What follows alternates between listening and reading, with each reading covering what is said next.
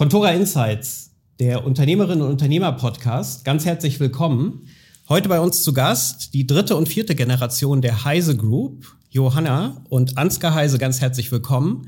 Wir unterhalten uns heute darüber, wie man als Familienunternehmen den Fluch der dritten Generation, das Buddenbrook-Syndrom, vermeidet, warum Unternehmenskultur so wahnsinnig wichtig ist und warum ein Unternehmensziel von 1 Milliarde Umsatz für die Resilienz eines Unternehmens einen entscheidenden Beitrag spielt. Herzlich willkommen, hören Sie rein, es lohnt sich. Kontora Insights, der Unternehmer-Podcast. Unternehmerlegenden, Nachfolger und Newcomer im Gespräch. Was treibt sie an? Was treibt sie um? Was sind die großen Learnings ihres Lebens und wie gehen sie mit Herausforderungen um? All das und mehr präsentiert von Kontora, dem Family Office.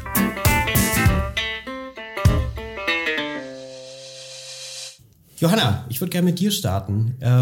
Head of Brands. Insofern machen wir jetzt. Und Culture, ganz wichtig. Ja. Ganz wichtig. Dann vielleicht ganz kurz sozusagen Elevator Pitch oder du hast einen Bewerber für euer Unternehmen vor dir. Wie würdest du sozusagen in a nutshell euer Unternehmen erklären? Wir haben uns letztes Jahr auf 3 Werte geeinigt, die das ganz gut, finde ich, umschreiben. Das ist zukunftsorientiert, zuverlässig und unabhängig.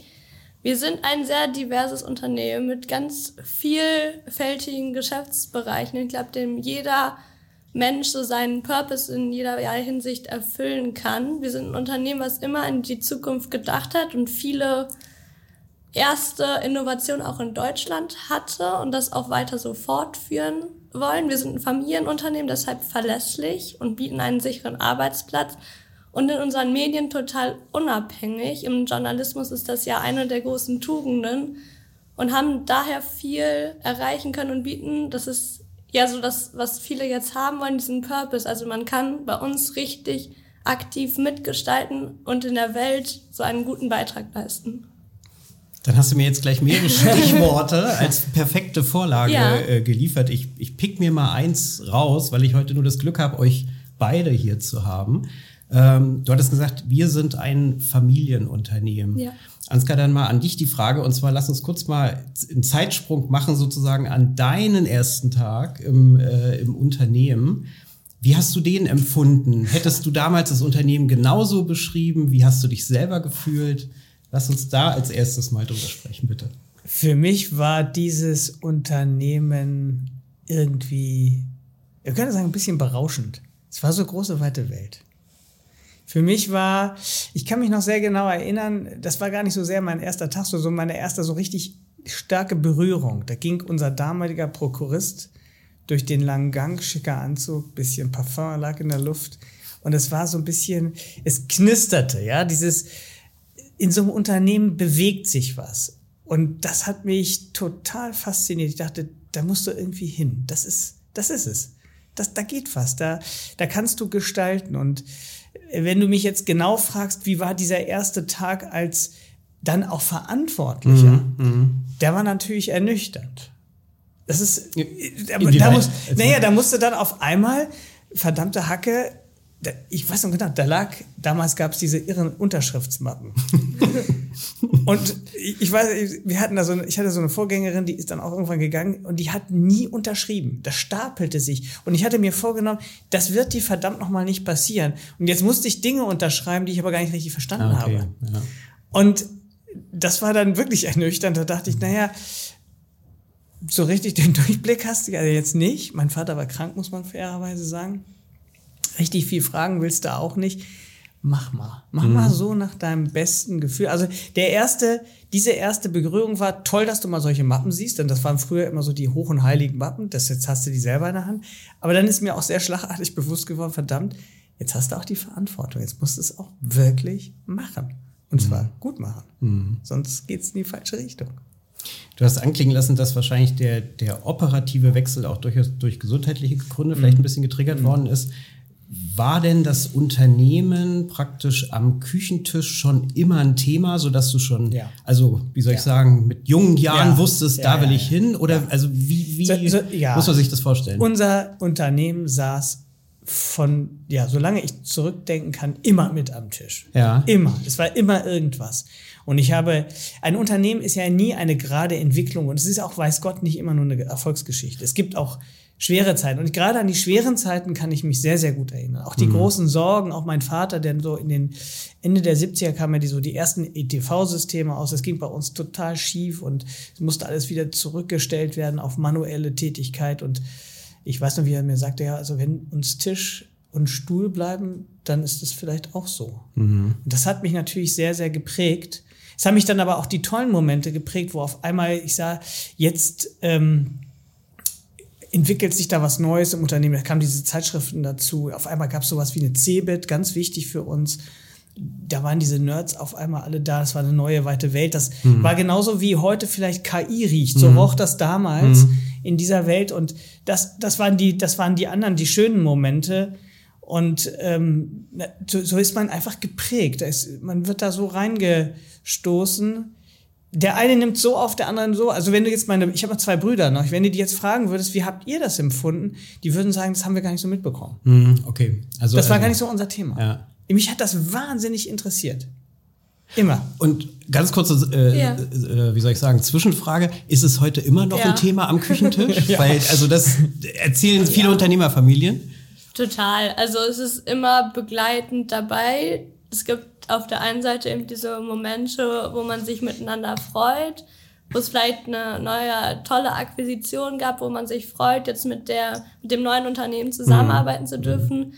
Es gibt dann aber auch eben diese Momente, wo man in den Sommerferien sich eine Woche lang darüber zusammen Gedanken macht, warum läuft's denn da eigentlich gerade so nicht und was können wir da eigentlich machen und wie können wir da irgendwie auch zusammen uns unterstützen. Ja. Und dementsprechend, es ist wohl immer dabei. Ihr seid, also im Prinzip, wenn ich es richtig verstanden habe, gleiche Situation. Bei dir waren es noch 2 Brüder, also 3. Ja. Ja. Bei dir ja genauso. 2 nur Schwestern. 2 Schwestern. Power, genau. Frauenpower. Ja. Was dein Vater gerade beschrieben hat, also dass er sozusagen so eine Antenne intrinsisch hatte und sagte, oh, das hat mich schon immer interessiert. Ist das bei euch allen 3 ausgeprägt oder empfindest du Unterschiede? Bei mir ist es auf alle Fälle so ausgeprägt. Ich würde sagen, auch meine Schwestern interessieren sich auch dafür. Ich glaube, nicht unbedingt für alle Teile, da sie auch, von der Ausbildung her jetzt noch gar nicht so an dem Punkt, glaube ich, sind. Charlotte vor allem, wo sie dann da auch wirklich Interesse dran zeigen können und die ganzen Zusammenhänge so begreifen können. Aber ein Interesse ist es auf alle Fälle da. Ja. Ich glaube auch gerade durch die jetzt neue Rolle als Gesellschafter. Und es ist natürlich für die ganze Familie ist das Unternehmen schon sehr zentral. Und wenn es dem Unternehmen gut geht, geht es der Familie gut. Ja, und das ist schon eine große Abhängigkeit einfach da. Aber wisst ihr, also aus meiner Sicht sprecht ihr insofern einen ganz interessanten Punkt an, weil dieses, ich nenne das jetzt mal das Buddenbrook-Prinzip. Also wo aber die sind ja untergegangen, lieber nicht. Ja, aber darauf will ich hinaus. Also offensichtlich, oder andersrum, also man kann es ja im Prinzip subsumieren, so die erste Generation schafft, die zweite erhält und die dritte ist dann, also vielleicht nicht mehr interessiert. Oder da kann ich eine gute Geschichte zu erzählen. Das, ganz lustig, dass du das sagst. Ja. Meine Mutter hat mir das eingebläut. Ja. Die hat immer gesagt, ja, die erste Generation hat aufgebaut, die zweite baut es auf und die dritte verbraucht's. Ja.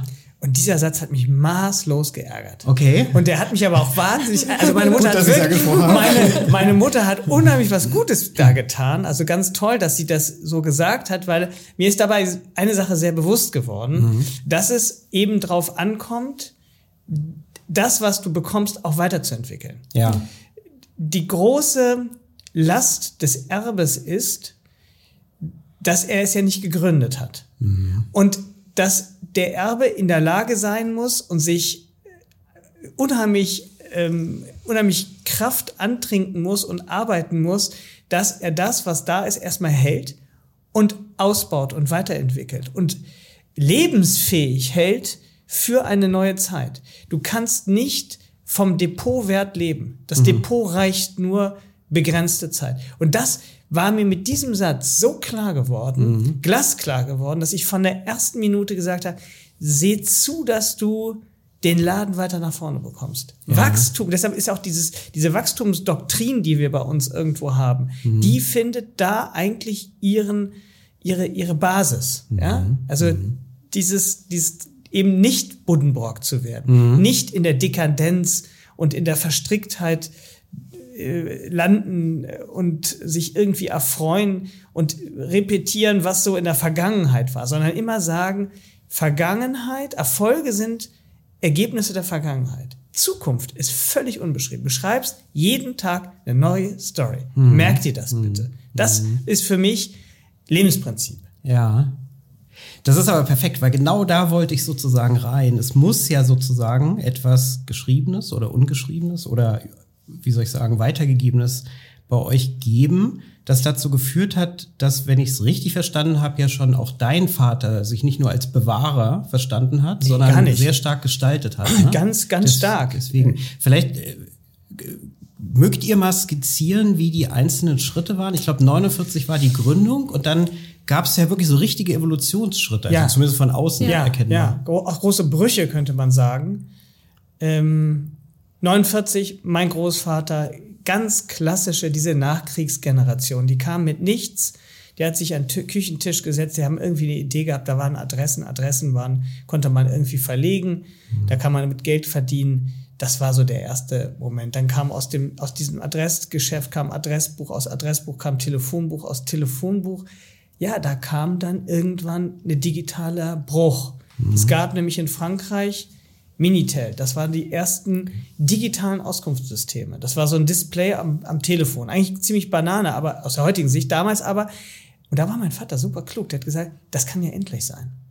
Das ist ja nicht so gegeben, dass das immer ein Geschäftsmodell ist. Dieses Geschäftsmodell kann morgen weggefegt sein. Und da hat er angefangen, hat gesagt, was ist denn irgendwie, was gibt's denn doch so? Machen wir Zeitschriften. Zeitschriften kamen so diese digitale Welt aus. Mein Vater ist alles andere als ein Techniker. Der kann bis zum heutigen Tag kein Handy vernünftig bedienen, ja. Aber er hat Theologe und Philosoph. Genau, vom Hintergrund. Also das hat er studiert in Hamburg tatsächlich auch, ja. Okay. Also ganz anderer Typ, aber der hat das irgendwie hat er das gespürt, da ist jetzt was Neues und da muss ich jetzt mal rein. Und gegen wahnsinnige Widerstände in so einem bequemen Haus, wo immer das alles so schön läuft, Telefonbücher waren ein Hammergeschäft, wahnsinnig margenstark damals. Es gab ja nur ein Auskunftsmedium. Also eigentlich hat er sich Stress gemacht. Aber warum hat er sich den Stress gemacht? Weil er wusste, das kann mal endlich sein.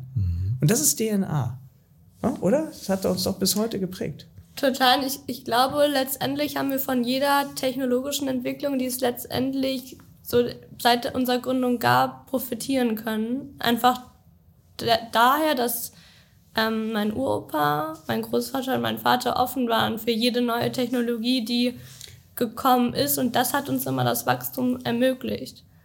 Sei es jetzt durch die Erfindung des Internets, das dann auf einmal kam. Ich glaube, mit iX, wir sind eine der einzigen Domains, die 2 Buchstaben nur hat. Das kommt daher, weil wir eine der ersten Domains, glaube ich, in Deutschland tatsächlich waren. Ja, wir haben damals so in den Ende, das muss so irgendwie Mitte 90er gewesen sein, da kam unser damaliger Chefredakteur Jürgen Seger um die Ecke, da war ich dabei übrigens, und sagte, da gibt's was Neues, das nennt sich Internet. Internet, das musst du erst mal lernen. Ja, klar, alles gut. Das musst du erst mal lernen. Was ist ein Browser? Eine Dusche? Nein, das ist was ganz Wichtiges. Das ist so ein Übersetzungsthema irgendwie.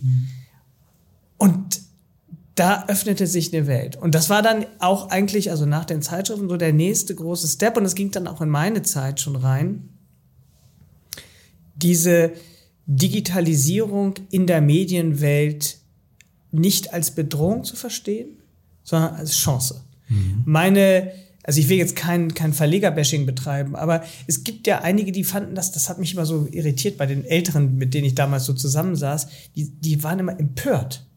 Das gibt's ja nicht, das ist ja Urheber und das ist, also geht ja gar nicht und jeder darf das, nee, wir wollen das ja also portionieren, das ist ja unser Job. Und ich habe gesagt, ihr seid echt wahnsinnig. Ihr glaubt doch nicht, ihr könnt euch doch nicht gegen Wasser stellen, das ist immer stärker, das fließt immer runter. Also entweder machen wir da mit oder wir sind raus. Und auch das, also stimmt schon, das war auch irgendwo eine Erziehungsthematik, weil wir in der Familie immer so ein bisschen das hatten, was ist das Neue, was kommt als nächstes, was passiert, wie kann man den nächsten Schritt gehen. Denn vielleicht ist auch unser Unternehmen ist ja in eine damalige, also schon mein Großvater, auch mein Vater, in eine Welt gekommen, die schon sehr verteilt war. Dieses Verzeichnisgeschäft war sehr verteilt und wir haben ja damals Gebiete bekommen, da gab es gar keine Telefonanschlüsse, also Ostfriesland. Ja. Das war eine unliebsame. Ganz andere Zeit, ne? Ja, okay, ja, aber man muss es verstehen, wenn man, also das war ja deine Frage, wie ist denn das eigentlich? Was hat euch eigentlich, also wie erklärt ihr euch eigentlich, dass so ein Unternehmen wie diese Heise-Gruppe so offen ist für Neuerungen? Ja, weil wir auch ein bisschen Not immer hatten, ja? Und Not macht ja erfinderisch bekanntermaßen und auch offen für Veränderung, weil wenn du nichts hast, dann musst du eben mal gucken, ob es noch was anderes gibt, ja. Und das hat uns sehr nach vorne getrieben. Später war es dann Verständnis auch. Gerade so dann bei meinem Vater, aber dann auch bei mir und bei dir sicherlich noch viel mehr, dass wir begriffen haben, dass eben diese Medienwelt sich rasant und immer wieder neu verändert. Jetzt kommt das Thema KI, das elektrisiert uns alle. Da geht auf irgendwie wieder was ganz Neues, ja? Da müssen wir erstmal gucken, wie geht denn da so ein Geschäftsmodell? Ich meine, wir müssen ja irgendwie das Kassenhäuschen aufstellen oder Geld verdienen, nicht? Das ist ja keine Gratisveranstaltung, die wir machen. Aber wir müssen es eben so machen, dass es auch ein Kunde akzeptiert. Also das sind so die großen Themen, an denen wir arbeiten. Ich glaube noch, da hinzuzufügen, wir haben es, glaube ich, immer mehr geschafft, auch diesen Wunsch nach Innovation oder diese Neugier mit ins Unternehmen zu übertragen, sodass Mitarbeiterinnen und Mitarbeiter das auch so empfinden und jetzt nicht die Digitalisierung als einen Feind wahrnehmen und jetzt auch gerade KI als etwas, was irgendwie deinen Job wegnehmen könnte oder alle bestehenden Werte, die zum Beispiel gerade aufgezählt habe, irgendwie mit wegreißen könnte. Gar nicht, sondern dass sie das als etwas empfinden, was eine Chance ist, mit der wir noch weiter wachsen können. Das heißt im Prinzip, also ich weiß nicht, ich lege euch jetzt was in den Mund, so ein bisschen diese Familien-DNA im Sinne von, wir sind uns immer im Klaren, dass der Burggraben um unser Geschäftsmodell morgen im Zweifel nicht mehr hält, ins Unternehmen in Form einer Kultur praktisch zu übertragen, weil ansonsten, ich meine, ihr könnt nicht alleine ziehen, ihr müsst ja praktisch Leute mitnehmen und die eigentlich befähigen, dann zu überlegen, wie man daraus Geschäft macht. Ne? Meinst du das? Also, dass ihr das auch richtig kulturell verankern könnt? Würde ich schon sagen. Und ich glaube, wir haben einen enormen Vorteil, gerade auch im Journalismus, weil wir viele Leute haben, die auch Experten auf verschiedenen Gebieten, sei es jetzt mit KI ist, sei es mit anderen Themen wie Cybersecurity ist. Wir haben viele Experten, die immer schon die neuesten Trends ganz, ganz schnell wahrnehmen, wodurch wir das sehr schnell auch ins Unternehmen selber bringen können. Da haben wir eine unheimliche Chance. Das heißt also im Prinzip, diese Resilienz im Sinne von, dass man praktisch widerstandsfähiger ist gegenüber Veränderungen, die hat dazu geführt, dass ihr euch breiter aufgestellt habt und gleichzeitig habt ihr dadurch viel mehr Know-how im Haus, um schon wieder zu sehen. So, also ist das so eine gegenseitige Befruchtung? Total. Ja. Das ist übrigens ein Outcome aus meiner Bachelorarbeit. Ich habe mir das hieß Family Firms in Declining Industries. Ich habe das anhand von dem Telefonbuchmarkt gemacht, weil der ja offensichtlich zurückgeht. Ja. Und das war eine der Strategien, die da rausgekommen ist, ja. Okay. Und vielleicht kann man noch ergänzen, wir mögen mit Menschen zusammenarbeiten. Das ist auch ein ganz wichtig, also du fragst ja, wie steckt man seine ganze Mannschaft mit an, dass sie im Team auch irgendwie begeistert mitarbeitet. Ja, also das auch nicht als Befehl ansieht. Also erstmal, das ist in der Tat eine Einstellung auch, die ist in unserer Familie auch sehr verbreitet, dass wir immer den Menschen an sich respektieren in seiner ganzen Einzigartigkeit und auch akzeptieren, dass Menschen unterschiedlich sind und nicht so geframed sein sollen und müssen, sondern auch mal anders denken dürfen und das eigene Denken nicht das andere Denken sein muss, sondern irgendwo aber ein Kanon gefunden werden muss, ein gemeinsames Team, eine gemeinsame Teamrichtung gefunden werden muss, nach der man sich orientiert. Und da ist natürlich auch Innovation sehr schön, weil, wie gesagt, Innovation ist neu, ist immer irgendwie was anderes. Übrigens, auch das sei nochmal gesagt, wir sind jetzt nicht so blind, dass wir sagen, nur Innovation geht. Wir sind gerade auch ein Unternehmen und ich werde da durchaus auch kritisiert dafür, an Dingen festzuhalten. Mhm. Das eine geht nämlich manchmal nur mit dem anderen zusammen. Du musst ja irgendwo auch respektieren, dass nicht gleich eine Innovation auf Gegenliebe stößt. Und wenn du dein altes Geschäft also irgendwie vernachlässigst, deine Basis vernachlässigst, geht dir irgendwann der Treibstoff aus. Mhm. Oder wie wir das in der Familie immer sagen, also schütte kein schmutziges Wasser weg, wenn du kein neues hast. Mhm. Ganz einfach. Naja, okay. Und das hat mein Vater übrigens immer gesagt, das hat mich auch sehr geprägt. Und damit sind wir auch sehr gut gefahren. Es gab ja eine Phase, da kamen alle Medienunternehmen um die Ecke und sagten, also Print ist tot. Print ist total tot. Mhm. Kein Mensch will mehr Print. Wir sind jetzt 20 Jahre weiter. Mhm. Print ist überhaupt nicht tot. Mhm. Print ist aber anders. Print ist eben nicht mehr das Medium. Es ist ein Medium. Ein Kanal unter vielen Kanälen. Und wenn du dich daran gehalten hast, dann hast du diesen Markt auch irgendwie für dich weiterentwickeln können. Und parallel hast du aber was Neues gemacht. Und das eine muss ja nicht das andere substituieren, sondern das kann ja auch irgendwie parallel existieren. Also heute spricht man dann von Marktsegment oder Segmentierung oder wie auch immer Nischen und so weiter und so fort. Ja, aber wisst ihr was? Also dann würde mich nochmal eure, ich nenne das jetzt mal Führungsart und Führungskultur interessieren, weil, also ich wenn ich dich richtig verstanden habe, dann ist es ja so, du bist ja dann im Prinzip eine zweigespaltene Persönlichkeit. Also total. Du musst auf der einen Seite im Prinzip der Disruptor sein und der sagt, ich bin grundsätzlich bereit, eigentlich irgendwas anderes wegzuwerfen, wenn es nicht mehr funktioniert, um was Neues aufzubauen. Und auf der anderen Seite durchaus konservativ im besten Sinne auch Geschäftsmodelle, solange es funktioniert, zu akzeptieren und vielleicht auch nur behutsam zu machen. Also kriegt man das hin in einer Person oder habt ihr das durch ein Führungsteam oder vielleicht muss ich jedenfalls mit der Frage weiter als Johanna, weil ich kann mich selber nicht so gut beobachten, aber was würdest du denn sagen? So ein bisschen, ja klar, es ist ein bisschen so das Leben im Widerspruch. Ja, genau so klingt's auch. Auf der anderen Seite ist es so, wir gucken in jedem Bereich, in dem wir haben, gucken wir nach vorne, wie wir das mit Innovation optimieren, verbessern können. Mhm. Wir gucken nach neuen, wir haben 3 Säulen. Wir würden aber auch eine 4. Säule nicht ausschließen wollen. Mhm. Auf der anderen Seite behalten, und das ist ja dieser Gegenspruch, behalten wir ganz, ganz viele Sachen und tun uns sehr schwer damit, Unternehmen, Geschäftsbereiche, Magazine einzustellen oder zu verkaufen. Mhm. Verkaufen ist sowieso Mist. Mhm.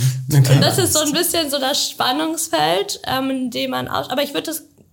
Klar, das ist irgendwo ein Widerspruch, aber ich würde es gar nicht so sehr als einen Widerspruch verstehen, weil es letztendlich ist, man hat eine Basis und an der Basis hält man fest. Und alles, was on top kommt, ist schön. Mhm. Und das kann auch später so die Hauptsäule werden oder die Hauptertragssäule werden. Aber da gucken wir mal, das wissen wir jetzt ja noch gar nicht. Trotzdem sind wir immer bereit, da rein zu investieren. Und habt ihr das so ein bisschen auch institutionalisiert? Also keine Ahnung, einmal im Monat gibt es so eine Art, die verrückteste Idee des Monats, mal einmal durchdiskutieren? Jeden Morgen 8:30 Uhr in der Kaffeeküche. 4. Etage, Ansgar Heise mit seinen Leuten. Herrlich. Ernsthaft? Ja! Also individualisiert, aber wahrscheinlich zufallsgetrieben dann, oder? Ja. Total. Also dieses Unternehmen ist null geplant. Wer immer glaubt, dass Unternehmen so toll geplant sind. Natürlich, es gibt Leitplanken, es gibt auch Vorstellungen, wie wir sagen. Also ist jetzt nicht, das wäre auch völlig verkehrt und überzogen dargestellt, wenn wir sagen, wir sind ungeplant. Aber das ist nicht so, wir sind nicht so ein Managementkonzept. So ein kaltes Managementkonzept sind wir nicht. Ja. Sondern wir sind so ein belebter Haufen, der auch mal einen Sprung macht, auch mal einen Sprung zurück macht und auch mal zur Seite macht, aber nicht, weil wir irgendwie springen wollen, sondern weil wir immer wieder erkennen, dass die Welt komplizierter oder anders ist. Also ich habe oft die Diskussion, gerade so bei Beteiligung, wo ich nicht so auch alleinig irgendwo oder mit der eigenen Mannschaft was machen kann, sondern auch mit mich auseinandersetzen muss mit anderen. Da geht es immer oft darum, jetzt haben wir doch die Ansgar, wir haben doch jetzt die Strategie Und die müssen wir doch jetzt durchsetzen. Und ich sage, pass mal auf, was machst denn du, wenn du Kapitän bist? Du hast einen Kurs, das ist deine Strategie und da vorne ist ein Eisberg. Fährst du dann drauf oder fährst du drumrum? Mhm.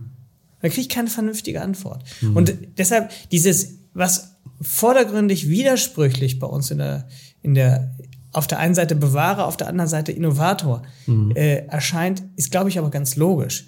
Weil wir, ehrlich gesagt, auch als Mittelständler sagen, das ist ja irgendwo auch ein finanzielles Fundament.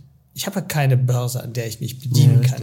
Ich kann auch nicht, ich will auch keine Anleihen ausgeben und schon gar nicht möchte ich mich gern verschulden bei einer Bank oder so. Mhm. Aber ich finde das schon toll, wenn man aus seinem eigenen Saft und aus seiner eigenen Kraft nach vorne wachsen kann. Aber dann darf man das Bestehende eben auch nicht vernachlässigen.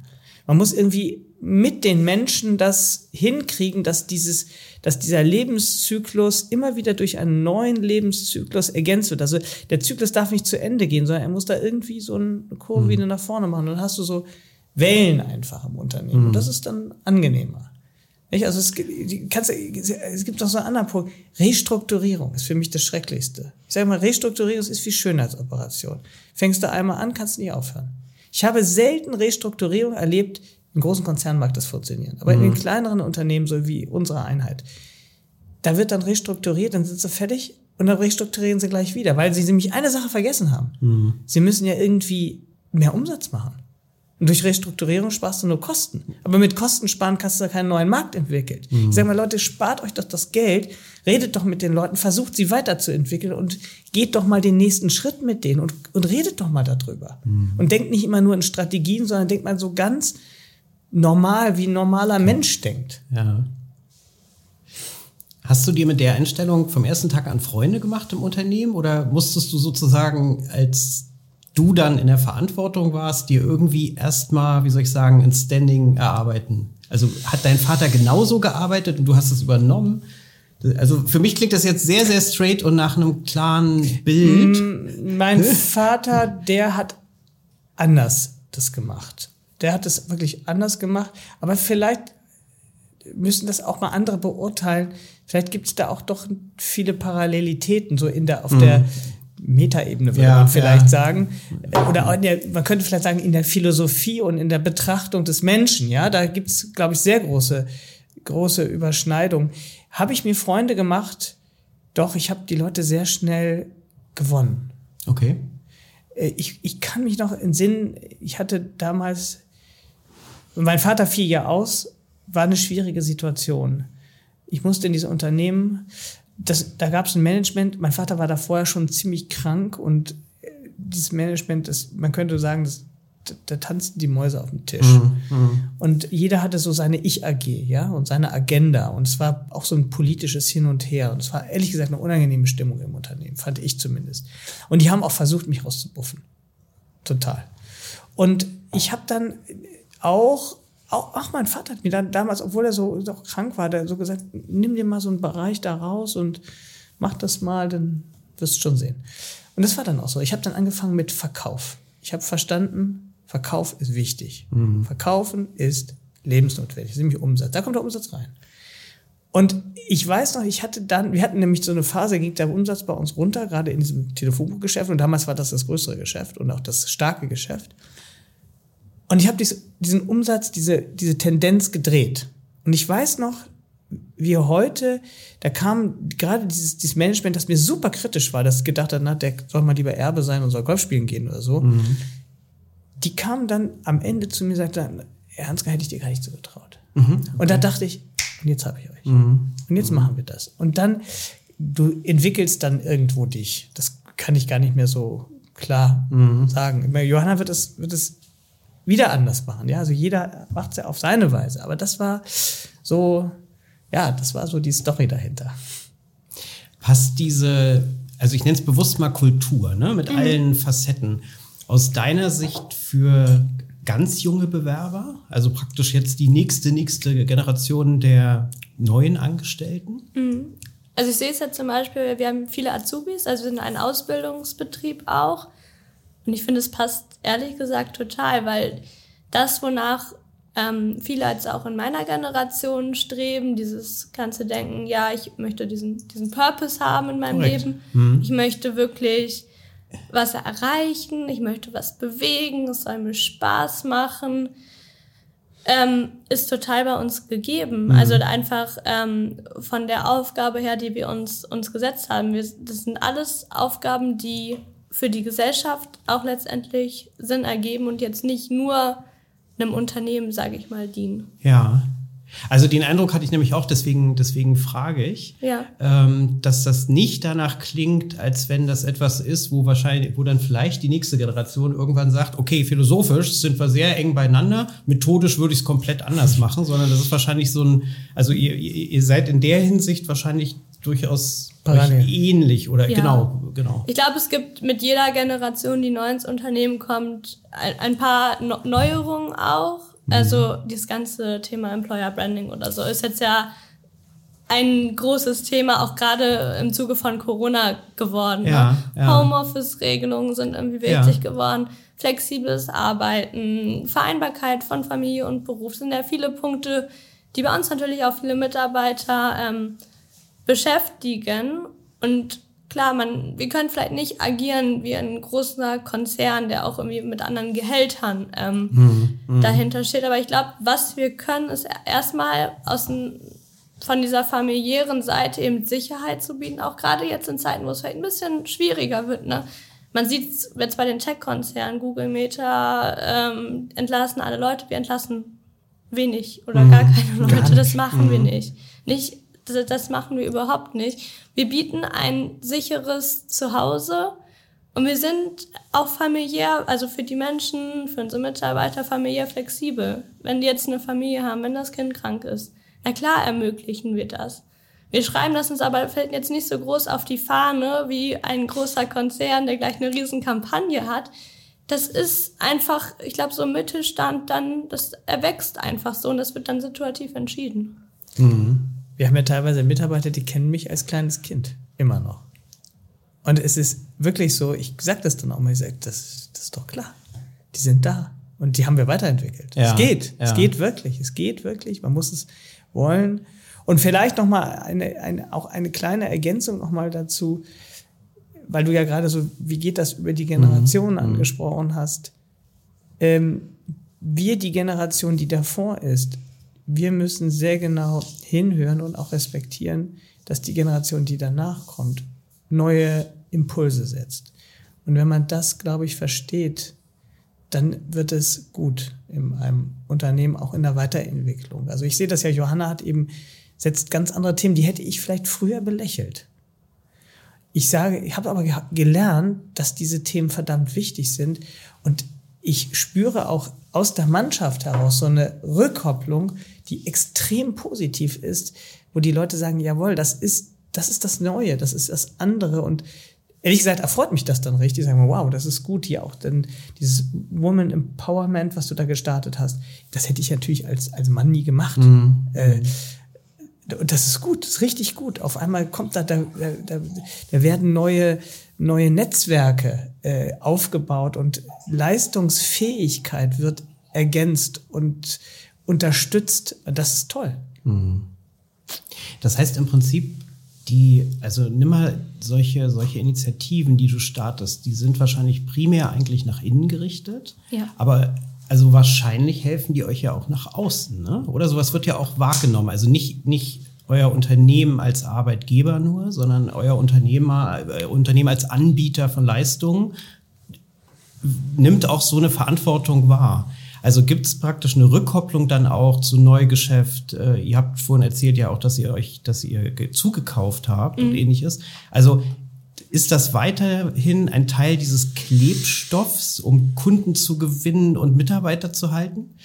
Ich glaube, das sind so zwei Sachen. Also auf der einen Seite das Branding, was ich auch jetzt neu initiiert habe oder das, was ich mitgestalten durfte, das ist etwas, was sich zum Ziel gesetzt hat, erstmal eine Klammer um unser Unternehmen zu definieren und zu formulieren. Weil wir, wie du gerade gesagt hast, auch durch diese verschiedenen Zukäufe sehr, sehr groß, sehr divers geworden sind, sodass sich auch wenig untereinander irgendwie mehr verbunden wurde, weil es war irgendwie einfach viel in den letzten Jahren. Und ich bin dann einen Schritt quasi erstmal zurückgegangen und habe gesagt, okay, vielleicht sollten wir erstmal gucken, was verbindet uns eigentlich alle? Wer sind wir denn eigentlich überhaupt? Und ich glaube, dieses neue Branding, was auch ein neues Logo inkludiert, ein Claim, der überall sichtbar ist und auch an sich an ein neues Design, das wird nach außen hin deutlich. Das kommt jetzt aber erst, da bin ich mal gespannt auf die Rückmeldungen, auch auf den Einfluss auf Neuverkäufe, das, was du gerade angesprochen hast. Das andere Thema ist das Employer Branding.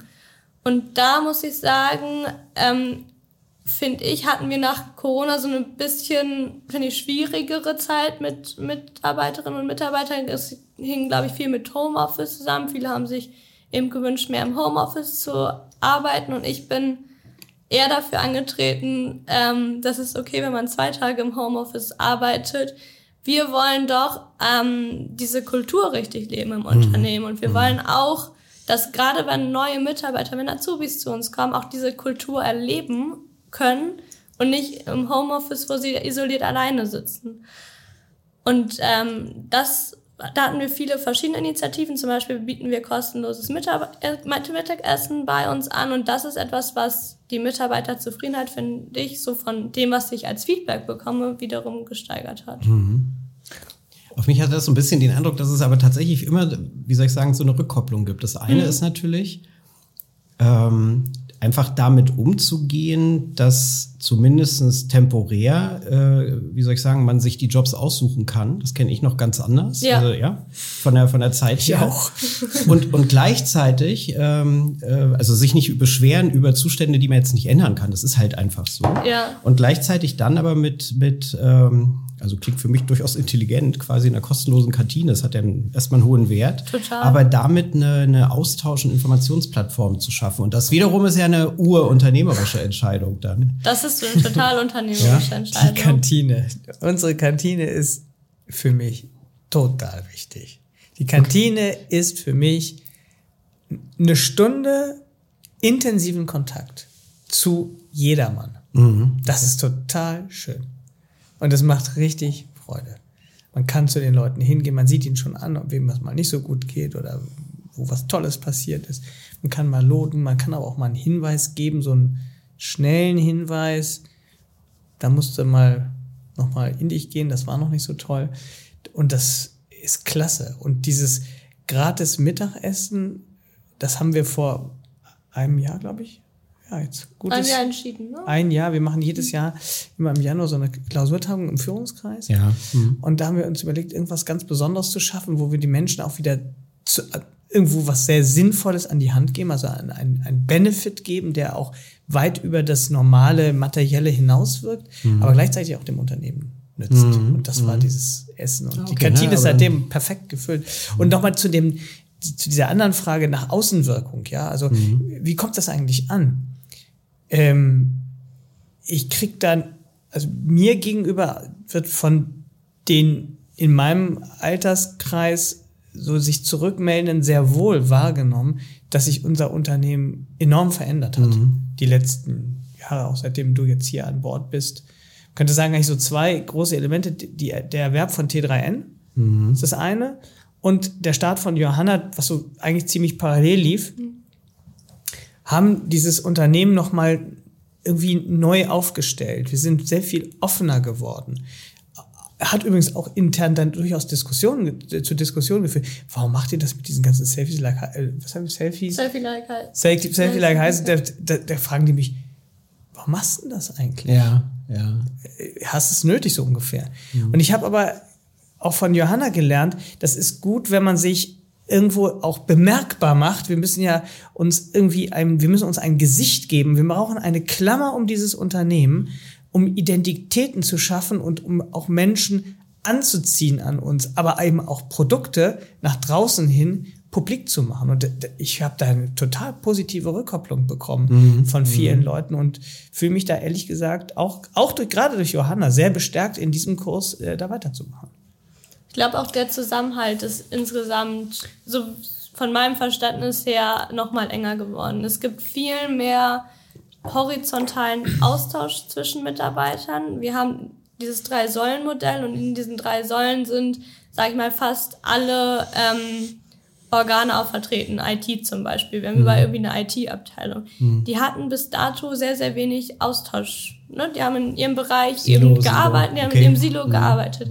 Und durch jetzt verschiedene Maßnahmen haben wir es hinbekommen, dass es da eben diesen verstärkten Austausch gibt. Und das bringt ja ganz, ganz viel. Einfach so ein Wissenstransfer, sich mal zu melden bei einer Person, wenn man irgendwo nicht weiterkommt. Und auch voneinander zu lernen, jetzt gerade auch wenn es um KI geht, zu lernen, wo setzt der eine an, welche Produktidee hat der andere, welche Erfahrung hat man mit dem und dem Tool. Das ist unfassbar wertvoll.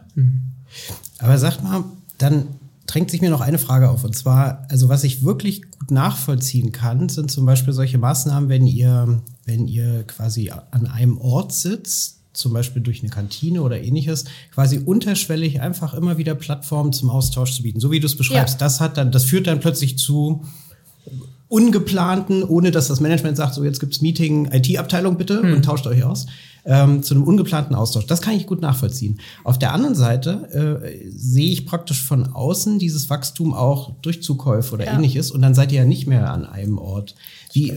Also macht ihr euch Gedanken darüber, wie ihr praktisch diese kulturellen Teile auch erhalten könnt, vielleicht durch andere Maßnahmen, wenn ihr dann, ich meine, ihr seid ja mittlerweile, also auf mich wirkt es wie teilweise auch eine Beteiligungsholding schon. Ja, ne? Ja, sind wir auch. Kann man durchaus so. Gute Frage. Auch eine Frage, da gibt es mehrere Antworten drauf. Unsere Antwort ist, respektiere erstmal die Kultur des Unternehmens, das du übernommen hast oder an dem du dich beteiligt hast. Hör auf, es umzukrempeln. Das geht nicht gut. Geht gar nicht gut. Und das ist auch in gewisser Weise ein Widerspruch, denn auf der einen Seite willst du eine Klammer haben und auf der anderen Seite musst du aber auch respektieren, dass die Unternehmen unterschiedlich sind. Also der T3N ist ganz anders als der Heise Medien. Das sind Welten dazwischen. Die sprechen auch irgendwie andere Menschen an. Das sind auch andere Menschen, die in diesem Unternehmen sind. Wenn wir das alles jetzt gleich machen würden, würden wir ganz viel kaputt machen. Würden die Unternehmen nicht überleben. Also musst du das irgendwie respektieren und ich sag mal, hör mal erstmal gut zu. Und wenn du es verstanden hast, kann man ja mal einen Impuls setzen, aber man kann auch mal sagen, es ist so gut, wie es ist. Also beispielsweise Geizhals als Preisvergleicher, die sitzen in Wien. Das ist ein österreichisches Unternehmen. Die haben eine ganz andere Unternehmenskultur als zum Beispiel günstiger hier in Hamburg. Oder Dummrad und Fastnacht in Hamburg-Bahrenfeld, direkt an der Autobahn. Das ist eben ganz anders. Aber es geht dann vielleicht doch, indem man sich auch verständigt auf das, was wir alle wollen. Und wir wollen alle nach vorne, wir wollen alle was besser machen, wir wollen alle wachsen, wir wollen für unseren Kunden eine Top-Leistung. Das ist nämlich das Entscheidende. Wir wollen für unseren Kunden, für unseren Leser, für unseren Nutzer eine Top-Leistung bringen. Eine Top-Leistung, dass er wiederkommt. Das ist für uns ganz entscheidend und wichtig. Und danach agieren wir. Ja, damit schafft ihr wahrscheinlich, also auf der einen Seite eine hohe Sicherheit für die Mitarbeiter, das auf der anderen Seite und auf der anderen Seite eine Freiheit, genau, dass sie selber unternehmerisch mitdenken. Du kannst nicht alles framen, das geht nicht. Du kannst nicht dich hinstellen als Generaldirektor und sagen, und morgen sage ich dir, jeden Tag 8 Uhr geht die Sonne auf. Das geht nicht. Erstmal ist es nicht realistisch, sie geht nämlich zu anderen Zeiten mal auf und zweitens ist es auch Quatsch, weil du es gar nicht durchsetzen kannst. Du musst einfach respektieren, dass in einem Unternehmen das so gelebt wird und in einem anderen Unternehmen wird es eben mal anders gelebt. Ist es so schlimm? Nein, es ist gar nicht schlimm. Wir müssen ja nur dann eingreifen, wenn es irgendwo nicht funktioniert. Da muss man eingreifen, klar. Aber vorher kannst du es laufen lassen. Und wenn du dich dann verständigst auf Gemeinsames und wenn du dann arbeitest mit den Leuten, dann ist es gut. Ich kann mich noch entsinnen, als wir Geizhals dann mehrheitlich erworben hatten, ich bin eine Zeit lang alle 2 Wochen nach Wien geflogen.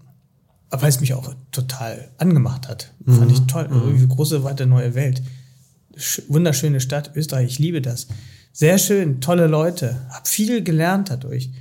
Und so geht's. Oder T3N. Wie oft bin ich bei T3N dann? Das ist in Hannover, das ist 10 Kilometer Unterschied. Also Differenz, Fahrstrecke. Klasse. Einfach, es ist eben anders und es ist auch gut. Aber irgendwie schaffen wir doch irgendwo eine gemeinsame DNA, ein gemeinsames Verständnis, eine gemeinsame Partnerschaft. Und das Schöne ist uns, in vielen Fällen auch gelungen, mit dem bestehenden Management, mit der bestehenden Führungsmannschaft auch diesen Change irgendwo hinzubekommen. Du hattest vorhin mehrfach erwähnt, dass, sagen wir, so ein paar, ich würde fast Glaubenssätze oder das, was du so von, was deine Mutter da erzählt hat oder ähnliches inhaliert hast, praktisch. Gab es externe, also was weiß ich, Bücher, die du gelesen hast, wo du gesagt hast, das hat mich wahnsinnig beeinflusst, Personen, wo du sagst, das würde ich oder das gebe ich auch durchaus meinen Töchtern mit? Nie so richtig, ich werde mal oft gefragt, hast du irgendwie so ein Vorbild oder so? Ja, Role Model, was auch immer. Ja, genau. Nee. Okay. Ganz klares Nein. Lehne ich geradezu ab. Mag ich gar nicht so gerne. Das muss man selber machen. Ich möchte gar nicht irgendwie eine Kopie sein. Ich habe immer für mich gedacht, die Mona Lisa kann jeder nachmalen. Die sieht vielleicht sogar gleich gut aus. Also waren es eben nicht Urheber. Mhm. Also aufs Unternehmen übertragen, wenn du wirklich gut sein willst, musst du immer irgendwie was neu machen, was es so nicht gibt. Und wir fragen auch oft in unseren Runden, was ist das Neue, was ist das andere, was unterscheidet, was ist der USP, was ist es, wo ist es? Ja, also, und dann wirst du gut. Da gibt es kein Role Model, an dem du dich irgendwie, natürlich gibt tolle Menschen, wo man sagt, wow, ich bin halt so ein kleiner Mittelständler Apple da gerade vorbeigegangen. Toll, was dieser Mann da geschaffen hat. Wahnsinn, wie man Design über die ganze weite Welt verstreuen kann und so in so einer Konsequenz, auch in so einer Reduziertheit. Ja, ja. Hier so ein iPhone ist ja einfach toll gemacht. Ja, das fasziniert mich natürlich, aber ich würde jetzt nicht sagen, dass es ein Vorbild ist. Mhm. Okay. Sprecht ihr, also vielleicht, dann schließt sich der Kreis ganz perfekt. Sprecht ihr in der Familie über solche Themen im Sinne von, wie soll das Unternehmen in 10 Jahren aussehen? Die Gesellschafterstruktur habt ihr schon geschaffen, deine Schwestern und du, ihr seid richtig schon Mitgesellschafter. Genau. Also sprecht ihr über die Zukunft und geht es da mehr um solche kulturellen Themen oder wie kann man sich das vorstellen? Ich glaube, es gibt so ein Umsatzziel, das ziemlich präsent ist. Das ist die 1 Milliarde Euro Umsatz. Okay, das ist doch mal eine Ansage. Das Super. Ist eine Ansage, wow. Das ist ein Ziel. Ja. Und dann geht es teilweise auch darum, wie man das erreicht. Tatsächlich in der Familie ist es aber oft eher so, dass das Tägliche oder das, was einen momentan umtreibt, würde ich sagen. Ja, vielleicht als Ergänzung diese 1 Milliarde, das muss man ja einsortieren, nicht? Das hört sich erstmal komisch an. Und genauso wie du gelacht hast, so wurde ich im ganzen Unternehmen teilweise immer noch. Es hat aber was bewirkt. Mhm. Es drückt ja nicht die Milliarde, das ist nicht das Geld, ja, sondern es drückt was anderes aus. Das heißt eigentlich, da ist ein Unternehmen, eine Unternehmerfamilie, die will weiter nach vorne. Think big. Und denk größer. Ja, okay. Und verstrick dich nicht im kleinen Keim. Ja. Sei großzügig mit den Dingen. Du willst ja das Große erreichen. Und das hat viel ausgelöst. Und ich habe das am Anfang so ein bisschen flapsig reingetragen in die Mannschaft. Und inzwischen hat sich das hat sich irgendwie total verbreitert. Ne? Etabliertes Unternehmensziel, oder? Ein durch die Bank kommuniziertes Ziel. Und ich sag euch, ich schaff's mit Johanna noch zusammen. Okay, na dann, also wie gesagt, dann drücke ich die Daumen. Aber ich hatte gelächelt, weil ich mir das genau gedacht habe. Du hast auf der einen Seite für mich jetzt erzählt, dass du durchaus so ein bisschen, Management bevorzugst, was nicht starr im Prinzip nur mit Vorgaben und allem arbeitet. Genau. Also da erkenne ich auch deinen Satz von, wir haben Respekt vor den handelnden Personen und wir akzeptieren, dass die auch selber Ideen haben. Ja. Und das ist ja eine Managementphilosophie, die durchaus, sagen wir mal, Freiheit zulässt. Ja. Und auf der anderen Seite, und deswegen musste ich schmunzeln, da kommen dann wirklich Ansagen, wo ich denke, okay, na klar, da ist es doch, der Spirit, jetzt geht's nach vorne. Genau. Also vielen Dank, dass du das geteilt hast, weil ich glaube, dass das bei der Beantwortung der Frage, was macht eigentlich ein Familienunternehmen über Generationen so resilient und wie verliert man eben nicht den Biss und geht eben einen anderen Weg, da ist das wahrscheinlich ein ganz wichtiger Baustein. Deswegen Zum Ende des Gesprächs stellen wir immer so 3 Fragen. Bei der ersten, Ansgar, gebe ich zu, hast du wahrscheinlich schon mehrere Sachen sogar beantwortet. Nämlich, ich wollte dich gerne nochmal fragen, was praktisch der beste Rat gewesen ist, der dir mal gegeben wurde. Du hast schon ein paar Zitate genannt, aber vielleicht fällt dir noch was ein oder was du noch vertiefen möchtest. Ja, der beste Rat, nimm dich selber nicht so wichtig. Mhm. Und gerade wenn du ein Familienunternehmen erfolgreich führen willst und dafür sorgen willst, dass es eben als so ein Unternehmen existieren kann, sei dir gewiss, dass du nur ein Teil einer langen Kette bist. Und gebe dein Bestes in dieser Zeit. Ja. Gibt es Sachen, Johanna, wo Sie sagen, das habe ich besonders von meinem Vater oder auch gerne auch von meinem Großvater gelernt und übertragen? Also so, wie Ansgar das ja oft beschrieben ist, da haben sich so ein paar Sachen eingebrannt im Sinne von, okay, danach handle ich. Ich glaube, auf alle Fälle ist es der Ehrgeiz. Und der Ehrgeiz, immer dran zu sein, der Ehrgeiz, immer das Beste zu geben. Das Beste ist vielleicht nicht das Beste, was es am Markt gibt, aber sich so viel Mühe zu geben, dass man am Ende sagen kann, okay, ich habe alles gegeben. Es hat jetzt funktioniert oder nicht, aber ich habe das Beste gegeben.